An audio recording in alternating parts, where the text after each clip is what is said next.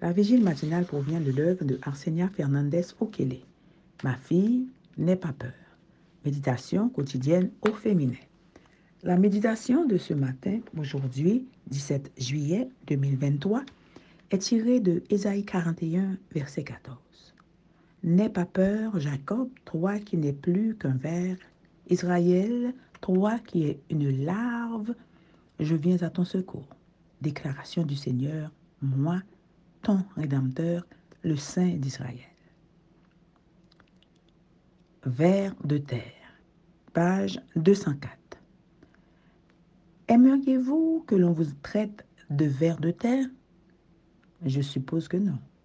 Mais peut-être changerez-vous d'avis après avoir lu la méditation d'aujourd'hui.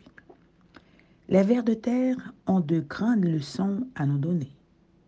Lorsqu'elle est prête et donner naissance à ses petits, la femelle cocu illicti se fixe, par exemple, au tronc d'un arbre pour protéger les œufs de déposés sous elle jusqu'à ce que les larves soient en mesure de commencer leur propre cycle de vie.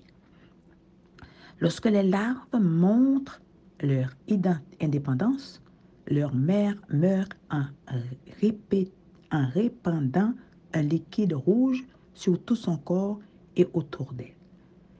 Dans l'Antiquité, on extrayait ce liquide pour fabriquer les fameuses teintures écarlates et cramoisies si prisées à l'époque du prophète, si bien qu'on peut traduire le mot hébreu pour vert par écarlate ou cramoisi.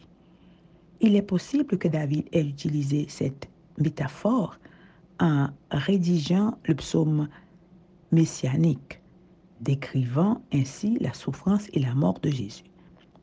Quant à moi, je ne suis pas un homme, mais un ver outragé par les humains et méprisé par le peuple.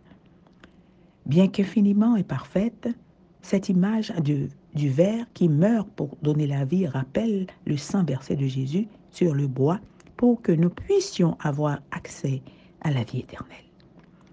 Certaines espèces de vers sont très utiles à l'homme. Une des plus courantes est celle du verre utilisé dans la fabrication de la soie. On raconte que cet usage a été découvert un jour où prenait son thé dans son jardin. Un verre est tombé dans sa tasse. En essayant de le retirer, il s'est effiloché et, étant elle-même si grande, elle a décidé de le tisser, donnant ainsi naissance au tissu le plus prisé au monde.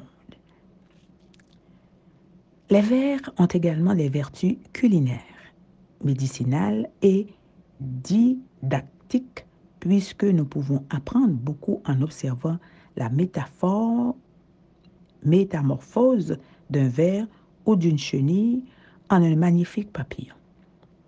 D'autres références bibliques au ver sont moins agréables. Bildad le compare à l'homme devant Dieu. Et pour décrire la corruption, un ver a mangé le ricin qui faisait de l'ombre à Jonas la manne recueillie par les désobéissants a engendré des vers. Les vers ont mangé les vignes des méchants et ils ne mourront pas dans le corps des méchants.